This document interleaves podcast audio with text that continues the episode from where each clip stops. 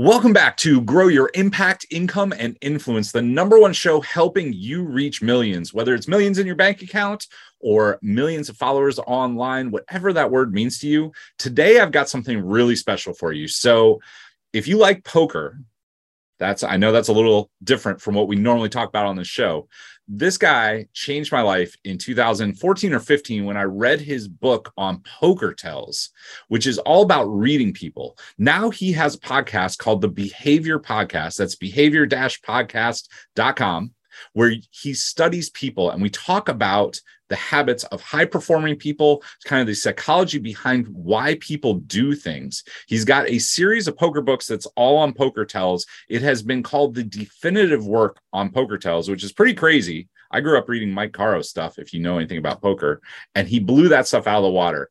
Um, Zachary, welcome to the show. How are you doing today? I'm good. Thanks for having me on, Steve. Nice to nice to see you. No problem. I will uh, say real quick the podcast is called People Who Read People. It just has behavior dash podcast as the URL. So it's it was a play on the Barbra Streisand People Who Need People song. That's that's the origins of the name of the title. The title. Nice. If you guys want to visit the podcast, it is linked down below for you.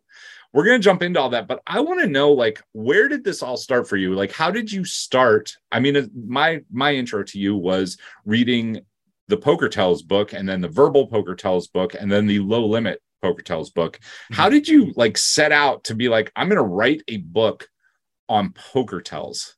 Yeah, it's a it is kind of an interesting thing. I think it's just a culmination of a few different factors. So, for example, like I've always been interested in psychology from a young age. Like my dad had all these books on the bookshelf of various, you know, various things. He had like some Freud books, he had some other psychology books. And like as a kid, I would just like randomly read these books because we were out in we lived down in the rural a rural area in southern Maryland where um, you know, there wasn't much to do. So I spent spent time reading these random books so that got me interested in psychology early on. Um, and then I got into poker when I was a kid and ended up uh, taking poker pretty seriously in college. Like I was setting up games and I went to Savannah College of Art and Design in Georgia, was setting up games there and like hung out with uh, somebody else who was into into poker and into gambling um, and got serious about that. And then um, and then I would take notes on my friends, like their their behavioral patterns. I was always taking notes in this little book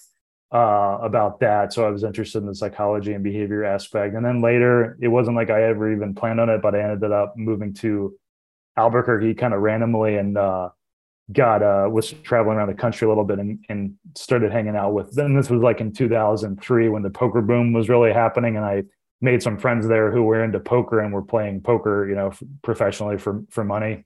Uh, they were trying to, you know, doing it part time anyway, and and taking it seriously and so I got into that, and that that's what led me playing higher stakes at the casinos and stuff, and taking it even more seriously.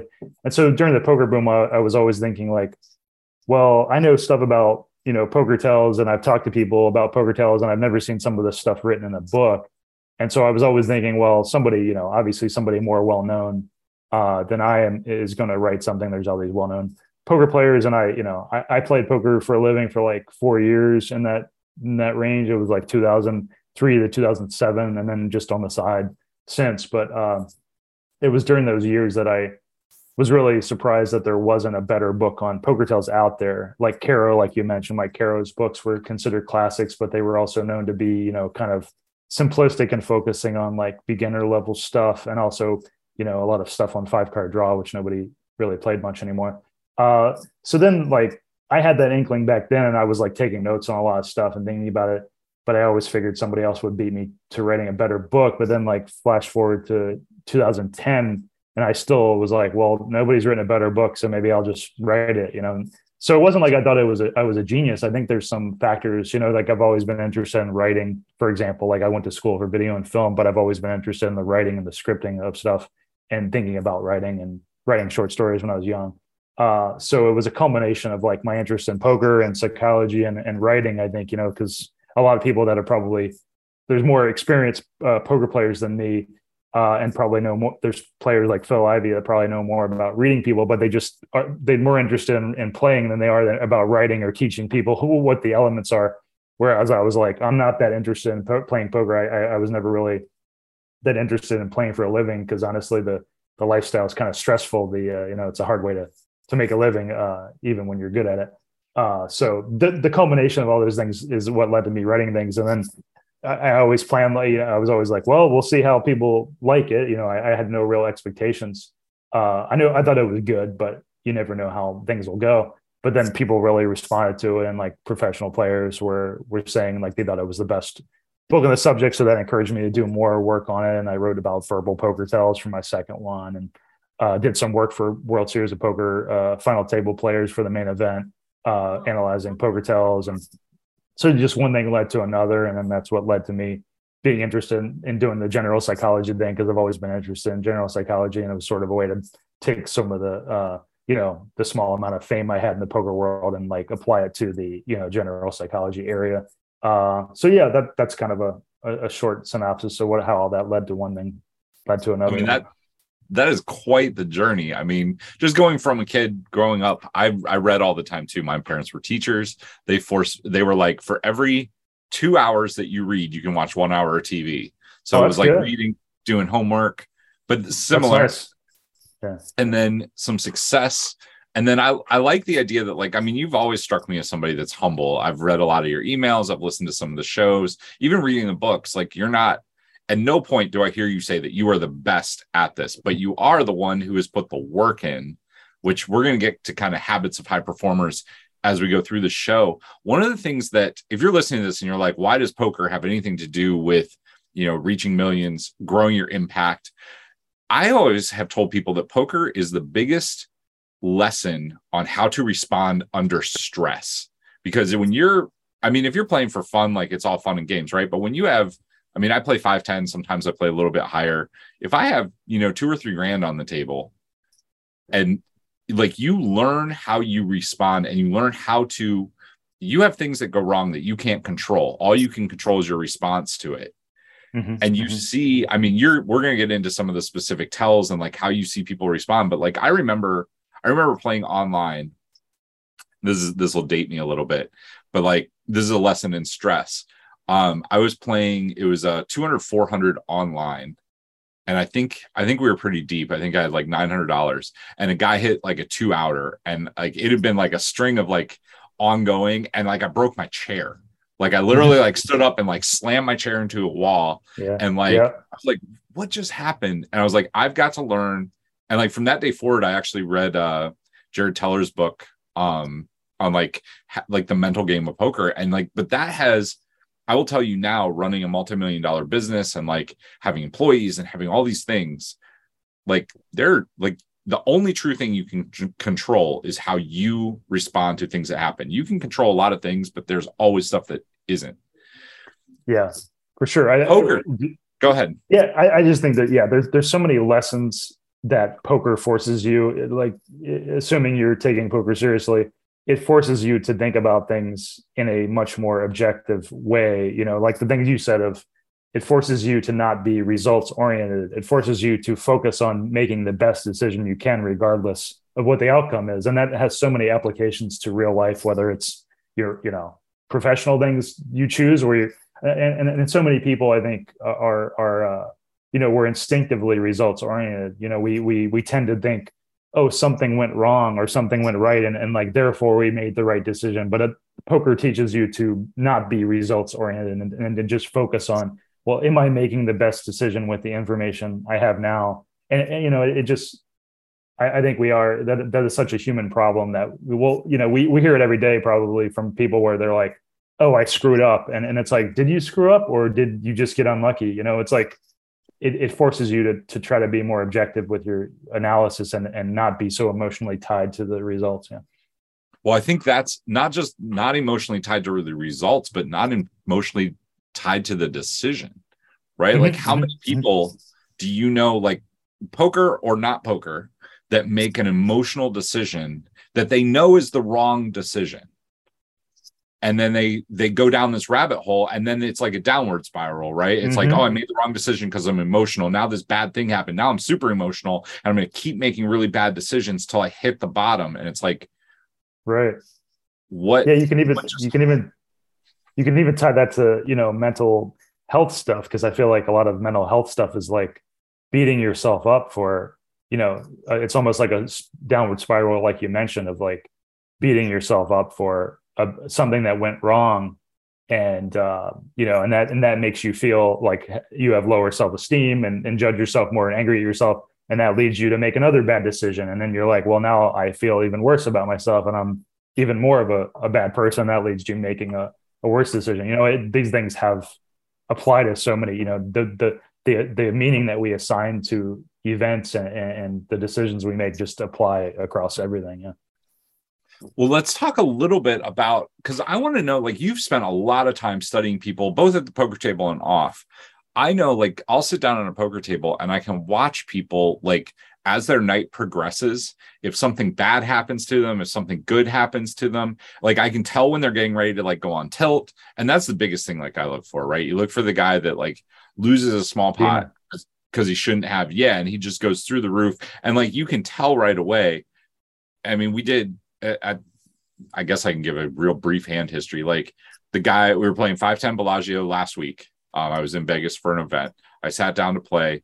The guy, you watched him, and like he would, he would bet flop, no matter what, and then like somebody would either raise or call, and then he would shut down, and he just got more and more frustrated. So like, we the hand doesn't matter what I have, but I had I had ace four. The hand came down. It was queen seven nine he bet, I called.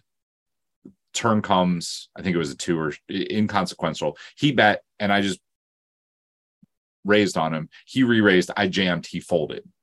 Like mm-hmm. the response, because I knew he was just getting more and more frustrated. And right. I, I, guess he could have had something, right? But it's like you see, yeah, you're based on patterns. Yeah. Mm-hmm. Yeah. Like you see people do these things. If you just listened to all that and had no idea, the guy basically made a decision based on based on stress. So my mm-hmm. question is how do you see people that respond better under stress? Do they have self-coping mechanisms? Do they have are they just learn to be objective? Like what are some th- what are your thoughts on that? Yeah, it's a good question. I think uh, you know because it's it is so debatable about what makes someone better at handling stress. You know, like there's you know there's research into anxiety that that shows some of the you know kind of biological seeming uh, mechanisms. You know, so for example, like I've always thought I'm pretty bad fundamentally at handling stress. Like I've always had anxiety issues. Like I actually dropped out of my first college I went to due to you know, basically, you know, a so-called nervous breakdown, high anxiety situation. So I've, I've always thought that I was kind of fundamentally wired badly in that respect. But then again, you could get into, you know, uh, environmental factors too. Uh, but I would say like, I think, I think that, you know, it, it kind of gets into the what they call the growth mindset kind of stuff of like, are you willing to be uncomfortable and uh, are you willing to uh, interpret, you know, your your failures as as uh, leading to something better? You know, I, so much of it comes down to like I may be, I may be uncomfortable or wrong or uh, even outright miserable uh, in the moment, but am I am I can I, am I able to see that in a narrative of like I'm getting better at this thing and I'm going to learn from these things. Uh, so I think the people that really that are that are better able to perform under pressure. You know, it's a lot of it is just experience, like being willing to put yourself in those spots and keep getting better at it, and being willing to be uh, to live with that discomfort and that anxiety because you will get better. I mean, even though I'm someone who had anxiety problems and depression problems at a young age, like I, uh, you know, I think poker helped me deal with that stuff. You know, it, it kept putting me in those uh, situations. I mean, to some extent, you know, I still have some of that so that gets into the realm of like how much of it is is wired for me or something. But i do think like no matter what uh taking taking the frame of like viewing it as you're improving viewing it as you're going to learn something uh and, and, just keep getting that experience having those experiences um, all that stuff will will help people perform better under pressure. And like we said not being results oriented and, and acknowledging that you can make you know you can make a really good decision and it could still fail and you just have to be okay with that you know like that's that's what life is really. It's like you know you could be you could things just happen. You can die at a young age randomly you know like there's no there's no telling. Life is not definitely not fair and and nothing's fair. Um so and and being willing to be accept that about life and about any venture you know because we're all making i think that's the thing. It's like poker's interesting because people tend to think like gambling is something we do in the casinos. It's like, no, we're we're gambling every day with all the decisions we make. We're making decisions about, you know, our, our interpersonal relationships. We're making decisions like, do I take this job in another city? Do I do I try to get this specific career job? It's like these are all, you know, just gambling in the sense that we're making choices that have big theoretically big outcomes and we could fail at them or you know we could be successful at them and some of it's random chance involved you know so um yeah that's i don't know if that answered all your question there but. Yeah no that's great. The the next question i have kind of plays off of that. Away from the poker table i have noticed like in interpersonal relationships i'm i'm social i do a lot of networking uh, my business has i'm at a lot of events i speak on a lot of stages but I can see people that have the same tells that they have at the table. When somebody's uncomfortable or when they're, for lack of a better word, like faking something. And or maybe just they're uncomfortable or they're getting frustrated. And I know that something like they're going to act in something that is not their best interest. Um, my question is do you think that we can learn our own tells? Like, do you think that we can learn like our own behavior patterns to where we are making subpar decisions or we're being emotional and do you think we can unwind that yeah for sure i think uh you know whether it's whether it's uh just bad decision making or or like our behavioral tells I, I think you know what i one thing i say in the in the first poker tells book is uh you know a big part of learning to read other people is is focusing on yourself first and and realizing you know what you're doing and what your patterns are. So for example in poker that would be you know think about what you're doing when you make a big bet with a with a strong hand versus when you make a big bet with a bluff you know that you, you're going to have some differences in how you feel and like focus on how that presents you know and just being more mindful in that way and being willing to examine how you feel and what you're actually doing. That's how you can find those things in other people you know and, and i say it's the same uh, you know across the board whether it's uh, just being willing to to honestly examine because that's the thing. We we are so you know we we are so egotistical obviously it's not not in a bad way but just as humans it's like we're so focused on our narratives that that help us in the world you know that that help us function. And so it's understandable that we don't want to examine some of those narratives because some of those narratives just help us function you know but really i think the, the more people are willing to self-examine and, and see see their patterns and, and and just be willing to look at themselves from the outside i mean that's really hard to do i think. It's it's why you know succeeding at poker or succeeding at other competitive things are so hard because it just takes so much willingness to to self-examine. But that's uh yeah that's really what success is about i think yeah. I, I mean i think you're hitting on on the key is that self-examination and looking at we talk we kind of talked off camera and we're going to bring it to the front now. Like being able to look at yourself and not only self-examine but be completely objective about it and not be hurt when you're like i failed at this because i made a bad decision. That's like the i mean that's the key to winning in poker but it's also the key to winning in life. It's like how do you get better? You yeah. look at something and go ahead. Yeah and not and not uh and not beating yourself up too i think it's like because there's life or any or any any endeavor at all is so complex and has so many factors. And i think we we can have a tendency to to beat ourselves up about you know we failed at, at this specific thing or we're not good at this specific thing. So for example me like you know i it, it would be easy for me to build a narrative around like my social anxiety and my anxieties in general and be like well i'm not going to be successful because of these these things I face, these obstacles. The fact, you know, it's it's easy for me to feel like a failure in, in that regard, you know, and that's that's kind of like what I struggled with when I was young. You know, it's like those became the defining aspects of myself. But it's like we're all more than any specific, you know, area that we can focus on. It's like I'm more than my social anxiety that I have, or I'm more than the fact that I'm bad at math, for example. There's all these examples we can uh, pick. Not to say I'm bad at math. That was somebody else's example, but you get what I'm saying? Sure. Uh, there, there's just all sorts of ways we can build a narrative around our own, either our own like how great we are at something or how bad we are at something. But none of those things really define us because we're all just, you know, as people, we're all like going to have through the environment or through natural things, we're going to have things that we're good or bad at. And like we're all more or less than those things, you know, it's like we're just, we're just people. Uh, and, and so being willing to to live with your failures and not see that as as a very defining aspect. Just as I think we're all, we're often so much more forgiving of other people too. You know, it's like we can see that somebody else is more than like a, a, failure they had or something they're bad at or their one mistake, but like we're more willing to like judge ourselves harshly in that in that area. So I think, and yeah, it's like two competing things. It's like not being too full of yourself for your successes because those some of those successes are going to be due to chance. You know, like if you succeed at a company, you might think you're at building a, a big company, you might think you're a genius, but it, you could have just been in the right place at the right time. You know, so examining that success and being like, well, you know, am I question whether you're really always making the right decisions? And then on the other end, it's like not beating yourself up for your failures. So it's like somewhere in the middle is like the is trying to see things objectively and not get too tied to either the losses or the wins, you know? Uh, yeah. Hey, thanks for taking a moment to check out this episode of Grow Your Impact, Income, and Influence, the number one show helping you reach millions. Have you ever thought about building your own webinar or using public speaking to reach your ideal audience?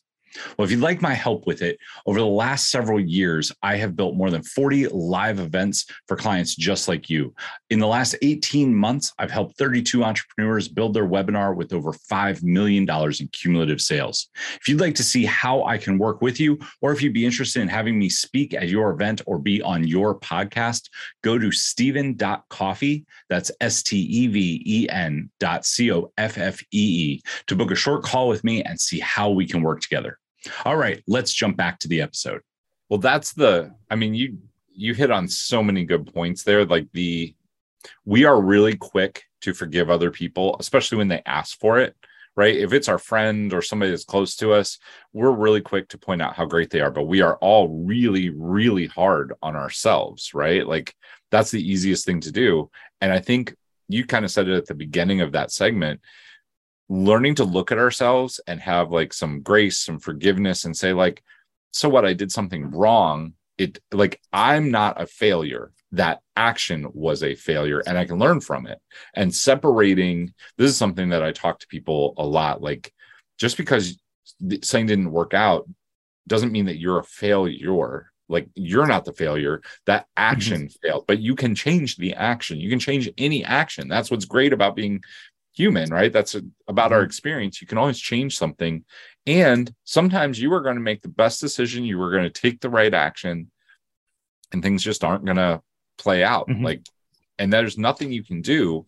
That's, I mean, that was probably the biggest thing I learned from playing poker mm. was that. And like, just like you have to brush it off and realize, like, I'm here for another day let's go mm-hmm. like i can make i can make a better decision right now i mean we've all had if you don't if you've never played poker i will tell you there are days there are weeks where you will do all the right things uh, over and over and over and you'll look at your bank account and you'll be like how did i lose like how did i lose repeatedly mm-hmm. for five days in a row you did the right things but sometimes they just don't work out and it's like life can do that too but are you benny binion i was lucky enough to meet uh his to meet his son, I can't, Mr. Binion, hmm. um, mm. long time ago at a restaurant. And one of the things that he said was like, easy times make easy people. When the tough, when times get tough, the tough get going. Like, yeah, that was one of the quotes. I think that's, uh, I mean, that, that it, so many people say that about poker, you know, because it is, it is almost like a fast forward, like, uh, it's almost like living life in a in a in getting getting more life experience in a shorter time span because it's like the amount of like failures and successes you have in poker like these big hand spots that come up so often you know significant spots and the fact you have to deal with these things. It's almost like you know starting a bunch of businesses and failing or succeeding at them in a, in a small form you know in a, in, in a smaller yeah. form obviously but it, it's like you're getting the same lessons it's like you're you're you're seeing how that your actions no matter how good they are aren't necessarily tied to your results, at least in the short term. You know, it's tied to your results in the long term. But I think there is there is such a so many life lessons there that and and, and so many people yeah talk about that about poker and, and I, think, I think it's true. There's just so many lessons there. So let's let's move a little bit and let's talk about reading other people in the game of life. Being able to read other people. I mean, how does that how do you see that outside of poker as like leading to success or leading to failure and what are some of we're going to get into tactics i want to start with like kind of the theory and then i want to hear like some of the most reliable ways to read people and like what how that plays out in like a world sense yeah so uh yeah people ask me that a lot about real world stuff and i'm actually pretty like i'm pretty skeptical and it's funny you ask because i'm uh, this podcast i'm just working on right now is about is an interview with Tim Levine, who wrote a book about deception. You know, his theories. He's a psychology researcher, and he has uh, theories about deception detection and how about a lot of the behavior information we tend to think of about that's accurate for detecting deception is just straight up bullshit. You know, like a lot of the research shows that it's really hard to detect deception and these kinds of things. Uh, so with that in mind, like I tend to like it's not very often that I feel like I'm getting much more information than other people in real world situations. Like, uh, you know, I, I do think the thing I will say is like, I think verbal stuff, statement analysis is so much more uh, meaningful and reliable than is nonverbal stuff. So I always, I tend to tell people for if you're interested in reading people in the real world for like interviews or whatever speeches or interpersonal stuff, you should read books like Mark McClish's I Know You Are Lying and he it's about analyzing what people are saying like the actual content and like cuz there's definitely like things you can learn there that apply to real life uh you know things like why you know, and and they're based on pretty simple and easy to understand logical ideas and uh, psychological ideas you know for example like the fact that people don't like to directly lie. So when people do try to deceive you they'll speak in more indirect and ambiguous ways. And that that applies to poker too but it's just a general principle because we don't like to lie. We it actually for some reason you know it's like when you watch interrogation videos and, and such it's like for some reason even people that are that have murdered people find it they don't like to just directly say like hey i i didn't kill that person you know it's like you would think that right. would be the easiest thing in the world but like people like have all these indirect ways they'll try to say that and the same in poker people don't like to say uh, you know, hey, I'm bluffing, or, or you know, they'll they'll or hey, I have this this specific strong hand. They'll find indirect ways to, you know, so it, it, it, plays out in a lot of areas, and that that I'd say is one of the key things that comes up in in real life is like, well, why is that person um, speaking in an indirect manner and not just saying like a like an innocent person would? They just come out and say like, hey, I didn't do it, like, and be defensive about it, and, and like people that are guilty or or have something to hide speak in these more indirect ways and they they'll tend to be the other big pattern is they'll tend to be more conciliatory like they'll they'll be they'll be more if they have something to hide or, or are guilty in some way including bluffing and poker they'll be more conciliatory in the sense that they don't want to trigger the other person's uh, you know anger or irritation so they'll act in in ways that are more like obliging and so this way this plays out in like interrogation scenarios for example is you know somebody who's guilty if the if the interrogator basically accuses them indirectly or directly, they'll be like, you know, an innocent person would be like, "Hey, I didn't do that. Why why are you doing this to me?" But a, a guilty person's you know more likely to be like, uh, just really calm and be like, "Well, I can see why you think that, but let me walk you through why." You know, it's like they're just more obliging and more nice and not as defensive. And that plays out in poker too, where like bluffers are unlikely to like even just get small uh, facial expressions of irritation, like a brief irritation, you know, or uh, uh, like for a brow in, in spots where they're bluffing because they don't want to trigger like examination from their opponent, you know. So it plays those those kinds of patterns play out um, a lot in, in real world scenarios, and I'd say the the most the thing I'm probably uh, the thing that comes up a lot, I'd say, in real world scenarios is just realizing like, why did they say something indirectly when they could have just told me something directly? You know, why why did they do that? And digging into that and, and asking and being more skeptical, it just raises more. It doesn't mean that there's no, they're necessarily hiding something. It just means like, hey, maybe I should ask some more questions here. Uh, that comes up a lot, and I would say for people interested in that stuff, read Mark McClish's book. I know you are lying, and actually that was the that was the foundation, the inspiration for me writing my verbal poker tells book because I was like, oh, there's some of this stuff in poker, like the the things people say have a lot of meaning because and much more meaning than nonverbal stuff because when we try to communicate, poker is such a competitive and, and deceptive atmosphere that a lot of times when people try to deceive, not even trying that hard to deceive, but it just there's these little things where their attempts at deception can leak information. You know, like if they're trying to think you get you to think about something else, uh, you know, the way they phrase the words can be very meaningful. And in the same way in like interviews and interrogations. Now, it doesn't mean that that's necessarily obviously always the case, but it's more like, especially if you're in like a borderline spot in poker, which comes up a lot, you might go one way or the other. Um, but yeah, I think there is there's a lot to lot to learn. I, I, think people the main mistake people make who are interested in, in reading people better is focusing on the nonverbal physical stuff and not focusing as much on the actual content of what people say. The um I remember reading the verbal tells book and I'm I'm probably going to butcher it but you were talking about like if somebody speaks up and says like I don't have X hand they probably have a really strong hand and they're just trying to discount and make you curious. So you call, and then they're going to be like, well, I don't have a pair of jacks. I've got three jacks. Or yeah, the, the uh, that is the biggest the biggest tell, like the most meaningful takeaway from verbal poker tells. And I didn't realize it when I started writing the book. It was only when I really delved into looking at, you know, examining because I, I worked for eight months straight on that book and I looked at a lot of like, you know, build a database basically of, of hands and and and building the patterns out. And so the really reliable tell was that bluffers do not like to what I call, you know, what do you call weaken their hand range verbally? Like they they don't want to directly or indirectly weaken their hand range and say like, oh, I could be bluffing here, or oh, I, you know, uh, I, even indirect statements like saying like a, a bluffer is unlikely to say like, oh, I don't think you have much because I don't think you have much as an indirect we can't statement about their own hand strength. They're basically saying like, because I don't think you have much, then I also don't have much, right? So there's there's these all these categories of like indirect uh, we can't statements, and that that plays out in, in the real world, I think, too, because people who are in a position of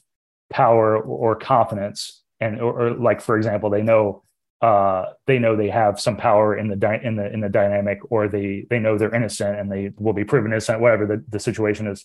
Those people are just more likely to behave in, in looser ways and and to and to make jokes and to be defensive like it, it's it kind of plays into the relaxed uh, people who are more relaxed in general are more likely to have these various uh, loose mannerisms which can include all sorts of verbal statements. And um, it's also interesting because the the thing that people often get wrong about reading deception is you know the fact that people who are relaxed are capable in behaving in a range of ways which in, can include you know stumbling over words because they're not really thinking about their words but a lot of those things are, are things that people think are tied to deception. So you actually have a lot of people that will be like oh he he's lying i think because he stumbled over his words or because he looks anxious in an obvious way. But it's like the fact that that person is willing to look anxious or stumble over their words in the first place is often a sign of just how relaxed they are because they're they're not really you know whereas somebody who's guilty might be like controlling their their mannerisms more and actually be less likely to to have those things present you know?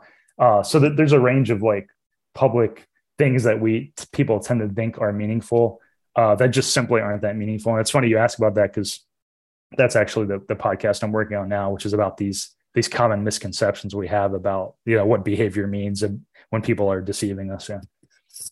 So i know you said that there probably like there's not a lot of real world application where you're like making life or death decisions on tells my question would be do you have an example at the poker table and in real life of where reading somebody or paying attention or picking up on something made a big difference if you have one for poker, that'd be great. But I know you have ones for poker. I mean, they're in the books. Yeah, poker for sure. Um, the, the harder part is, uh, you know, and that's a really good point. I should probably try to keep a database of of times when that or or, or, or um, a doc document of, of times when that happens because I know I have examples from real world, uh, but it's hard to think of one off the top of my head. Uh, yeah, it's all right. I will, I will work on that. That's a that's a very good question you all, you pose. Yeah, it's all uh, good. Let me, let me think. Let me think about uh, you do. Would you like one from from poker? Yeah, of course. I mean, poker. Uh, we're gonna do some for those of you who are poker geeks and you're listening to this because there was poker in the topic, we're going to talk a little bit about poker. So yeah, let's talk about let's talk about one or two poker tells. yeah, saw. I'll give you. I, w- I would probably usually give you a verbal one, but since we po- talk so much about that, let me give you one that's like a less obvious and, and lesser used one. Is you know, so I was playing this. I don't. I, I never played many tournaments, uh, but I was playing this I mostly played cash games, which is if you don't know, cash games are just where you can cash in or cash out at any time. There's no particular end, and uh, but tournaments to like have a defined start, and you once you're out, you're out. Uh, so I was playing this, you know, few hundred dollar tournament once, and uh, so the person, you know, and a lot of the tells you'll get that are meaningful or practical come from the people directly behind you because you get to see get some sense of what they're doing, you know, directly behind you, and they have position on you, so they have uh, advantage on you and can can mess you up. So you know, th- this is a very small spot, but I think it's important because uh, these kind of spots come up so often in, in, games and they can really add up over time. So, for example, I, w- I was thinking about raising in late position, which is a I think I had like king eight or something, king eight offsuit, and raising in late position, you know, is a is a pretty uh, common thing to try to steal the blinds, or if people call you, you have position on them, so you have an advantage on them uh, for the non poker audience. So I was ra- I was getting ready to raise with uh, king eight offsuit, but I noticed this guy behind me uh, who had been, you know, usually his his usual mo. He looked at his cards early, and he would uh, he would often be moving around a good amount or talking. He he was just physically loose, you know, with his his regular hand strengths, you know, weak, medium strength hands, because that's mostly what you get in poker. You know, you're dealt you're you're rarely dealt strong hands like aces, kings, queens, or or ace king or whatever. Uh, so then I was getting ready to raise, and I noticed behind me this guy was just sitting like really stoically still, you know, just like super still. And that's you know when somebody's varying like that because you know mostly you get the weak and medium strength hands, and so when somebody shows a big difference like that, that's that's usually pretty meaningful, and that can show up in a lot of different ways, from like big bet situations to this spot, which was really early in the hand, and uh, so I just decided to fold, you know, and, and that that might that that's a very small and minor spot. Uh, so that he so when I folded, he ended up raising, and uh, I think he ended up taking it down. Didn't ever end up seeing what he had, but the but the point is that those kinds of spots that that seem really minor are actually very much present all the time and if you're paying a little bit more attention you can spot that kind of stuff and save yourself from you know raising and then getting re-raised or whatever and, and losing that you know a significant bet there um, or even you know preventing yourself from uh, you know maybe making a three bet that you would have made looser after that person you know might you might have re-raised that person sometimes and maybe you take it a little bit more cautiously things like that uh, so that i think that's a and that's actually a lot, a lot, of people focus on the big bet spots. It's like, is this person bluffing, or or or do they have a strong hand? How anxious or relaxed are they, are they seeming in, in, a, in a few different ways? Uh, but a lot of the in practice, a lot of the tells you get are actually from these early hand spots that have more to do with like, well, is this person focused or not? So it's not even about the emotion. You know, it's it's a it's about the the level of focus or lack of focus uh, which is kind of unique to to to ga- games in general, and maybe even poker because poker is an interesting game where, unlike a lot of other games, you can actually just fold. You know, so there's there's a tendency for people to not be focused because they know they're folding, whether that's early in the hand or even sometimes later in the hand, they can just be like more relaxed because they know they're folding, and it's actually can be a tell of weakness. Uh, and that doesn't really have an equivalent in a lot of other games, and especially not in like interrogation or real world scenarios. So I think well, it's I think, a less yeah, go ahead. I mean, I think it has something to do with real life because you can tell you can tell when something is important to somebody or when yeah. they are I mean, I can think of I mean, I, I won't put business in it. I'll just put personal in it. Like you can tell, because I always like to know what's important to other people because that's how I'm going to interact. I'm always looking to help people. And you can tell, like, when somebody is, when you're talking about something and they're really casual about it versus mm-hmm. when they pause, take a second, and they're intentional. That's true. I know that that means something. It's kind of the corollary to what mm-hmm. you're saying. And I, at the poker table, I think that is, I think you're 100% correct. I always try to, was something that was taught to me early on I can't remember where I read it, but it was you don't look at your cards. You either want to look at your cards right away when you get them and put them down and remember, or you want to wait till it gets to you because you don't, you want to be paying attention to what other people are doing. And if they mm-hmm. freeze, you know that there's something important because they, most yeah. people won't. That's your, I have yeah, a couple. Be, oh, yeah. Let, let me quick, real quick. You, I think you're right that I, I didn't mean to say that there was no meaning from focus or lack of focus. It's more that it's just like much more apparent in poker versus like, yeah. you know, things like interrogation. It's like somebody in an interrogation scenario is like pretty focused the whole time and isn't like Yeah. isn't knowing they're immediately like leaving the interrogation in other words so uh that's just to say like games poker and other games can have like dramatically different scenarios than real world scenarios but uh yeah i think you're right there there definitely are like tells of like hey is this person actually focused on the on something? And what does that really mean? Like because you know for another example is like if someone's barely paying attention uh in like a deposition or interview or something it's like um you know is that a sign that they're maybe just so relaxed like because they are innocent or skilled or whatever? You know they, they have some Yeah. position of power. Maybe that's what is driving their like lack of interest or you know that that there is there's definitely information that can that can be present there. Yeah So I have um I'm going to wrap up here in just a minute, but I wanted to throw some names at you that have been pretty big in the poker space lately just to get your thoughts on them. So I'm going to start with uh with G-Man Garrett Adelstein. Like he's made some of the best folds I've ever seen. He folded top set the other day in a cash game with no straights and like I think the I think it was runner runner flush and he folded, which I just Mhm. thought was unbelievable. I don't know if you've watched him, if you've listened to him play, like yeah any thoughts on him in general? Yeah, I think uh I mean from what I've learned and examined, I think tells play a, a significant but not huge role in his in his reads. I think I think he's really, you know, he's really good at understanding other people's tendencies, just fundamental tendencies. And I think I do I do think tells play a greater uh role in his success than most people would think. And I think he even had there was something he put out years ago about tells uh, that I think he kind of regrets putting out now, and I, I can't remember where he put it out, and I, I have a note to like go look at that because I never actually looked at it.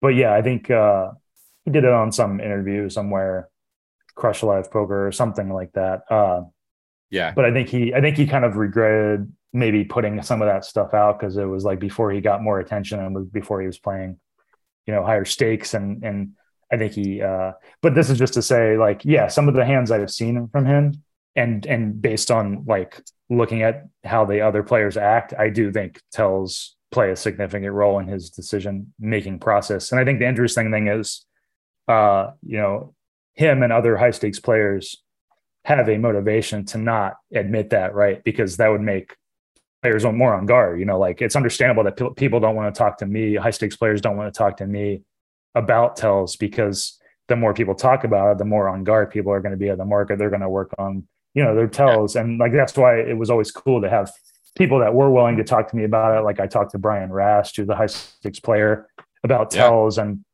but it's, you know, that's just to say it's understandable why these guys don't want to talk about tells and why it's kind of hard sometimes to get that information. And why it probably helps explain why like despite there being many players that were more you know high stakes and more successful than me i was you know pretty low stakes player in the in the scheme of things you know high stakes by everyday standards i guess but not by those guys standards. But it helps explain why i was the one to write these books because you know the, the people Yeah. that are playing you know higher stakes don't have an incentive to share the information because a they like playing poker and b that would eat into their you know win rates or whatever you Yeah. know so uh but yeah I, I think that's uh he's a, he's a he's a good example i think yeah Well, I think he, I mean, I think he definitely relies on tells and he's he is very dialed in.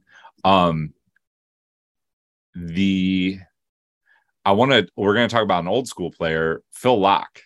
So Phil Mhm. Laak was like my favorite to watch growing up because he was super entertaining.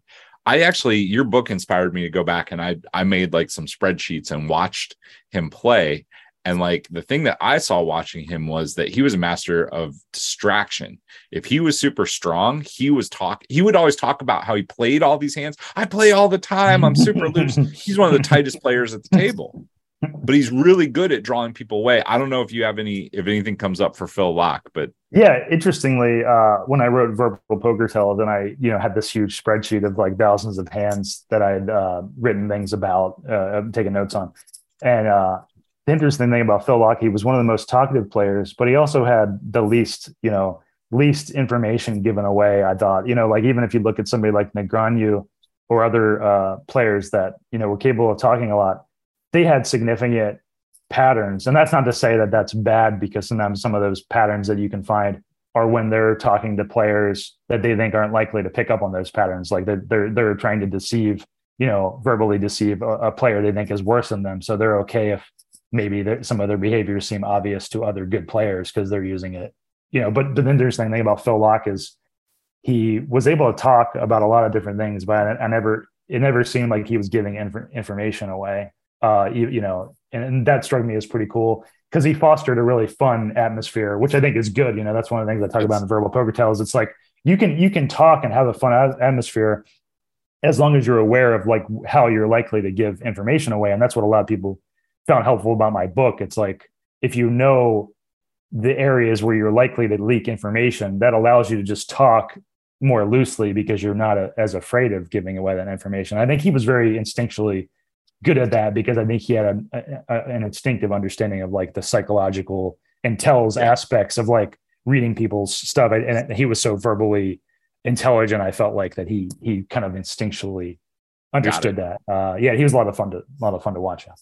I mean, he I probably modeled him more than uh more than other people because I like to talk, I like to have fun, but like mm-hmm. watching how he worked, the other person, his partner in crime, Antonio Esfandiari, like he was a magician and a hypnotist.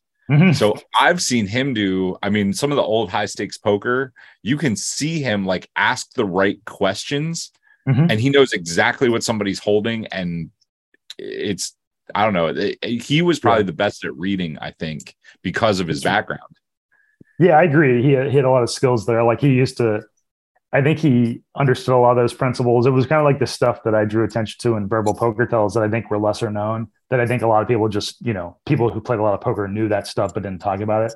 Uh, but also, I think, yeah, the he would he would I think he he one time talked about uh, you know people's aura, which I think he wasn't really meaning you know really an aura, but what he was referring to was like oh these minute things of like well how much like how how how loose are their like tiny mannerisms, right? It's like they're sitting there, and they might be, you know, to a, to an untrained eye or to a layperson's eye, they might just seem like, oh, this person's just sitting there, nothing's happening. But you know, there might be like minute things of like, oh, they're they're just moving around slightly more, a little bit more loose, and that gives you a sense of like they're they're a little bit more relaxed, maybe than uh, somebody who's like just a little bit more tense. And you know, a lot of times, one example that it, it comes up a lot for eye uh, eye movements, you know, and one of the things I talk about is eye movements are some of the more uh, meaningful and reliable behaviors. Like, so if somebody's made a big bet, uh, and and the reason it's so reliable often is is that it's just lesser known. So, for example, if somebody makes a big bet, a big bluff, let's say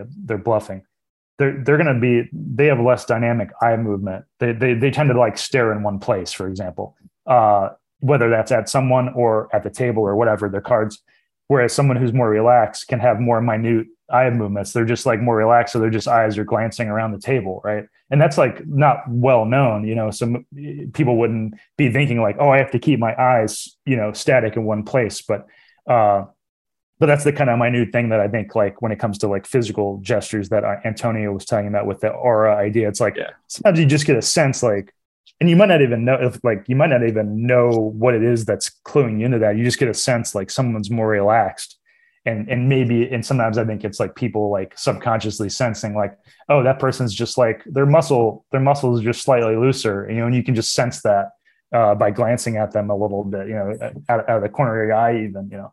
Uh, yeah. so yeah i think there's those things can be valuable and, and especially the thing is i think the thing that people don't understand about reading poker tells and why they can be so valuable is like it, it's so much different than interrogation or or real life settings. It's like because in poker a lot of times you're kind of on the fence. You know, it's like you could just as easily justify from the fundamentals a call or a fold. You know, because you're often yeah. being put in these in these borderline spots, and so if you just have a little bit more information to go one way or another, even if it's only like 55% reliable versus chance, you know, it's like these kinds of things can help you make better decisions because you're making so many of them. And that's one of the reasons it's so unlike other real world behavior situations because it's not like in the real world you're not getting all these like chances to make these small you know decisions uh pretty pretty often uh and, and yeah it's a, so it's a very it's a very different different realm like you you wouldn't want to base a big decision in life on like oh i feel like that person's you know 55 percent uh, to be lying versus chance. You know, whereas in poker, like that might be an actionable that makes all, thing. Yeah,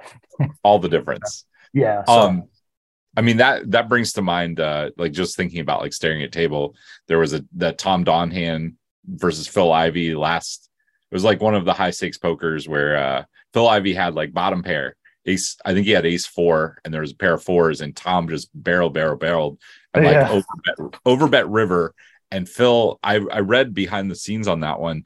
It was a Phil took 15 minutes. Like his Spidey saw that. Yeah, I remember that one told him that he should call like a four hundred thousand dollar bet. It was some ridiculous bet, and but he couldn't bring himself to do it. But that's like that like hairline. The last person I'll bring up to you, um, he's kind of been on the last couple shows. Um, his name's Eric Parsons. Uh, he was on. He's been on some of the PokerGO stuff. He owns um Maverick Media Company. Um, he talks nonstop. I don't know if you've seen him. Yeah, somebody drew my attention to him. Um, yeah, I might be getting him confused. Yeah, I've definitely seen him, but I think I'm getting him also confused with somebody else. Somebody drew my attention to. But yeah, I think I think I know who you're talking about. He's he's he talks a lot, and I think he has a lot of the.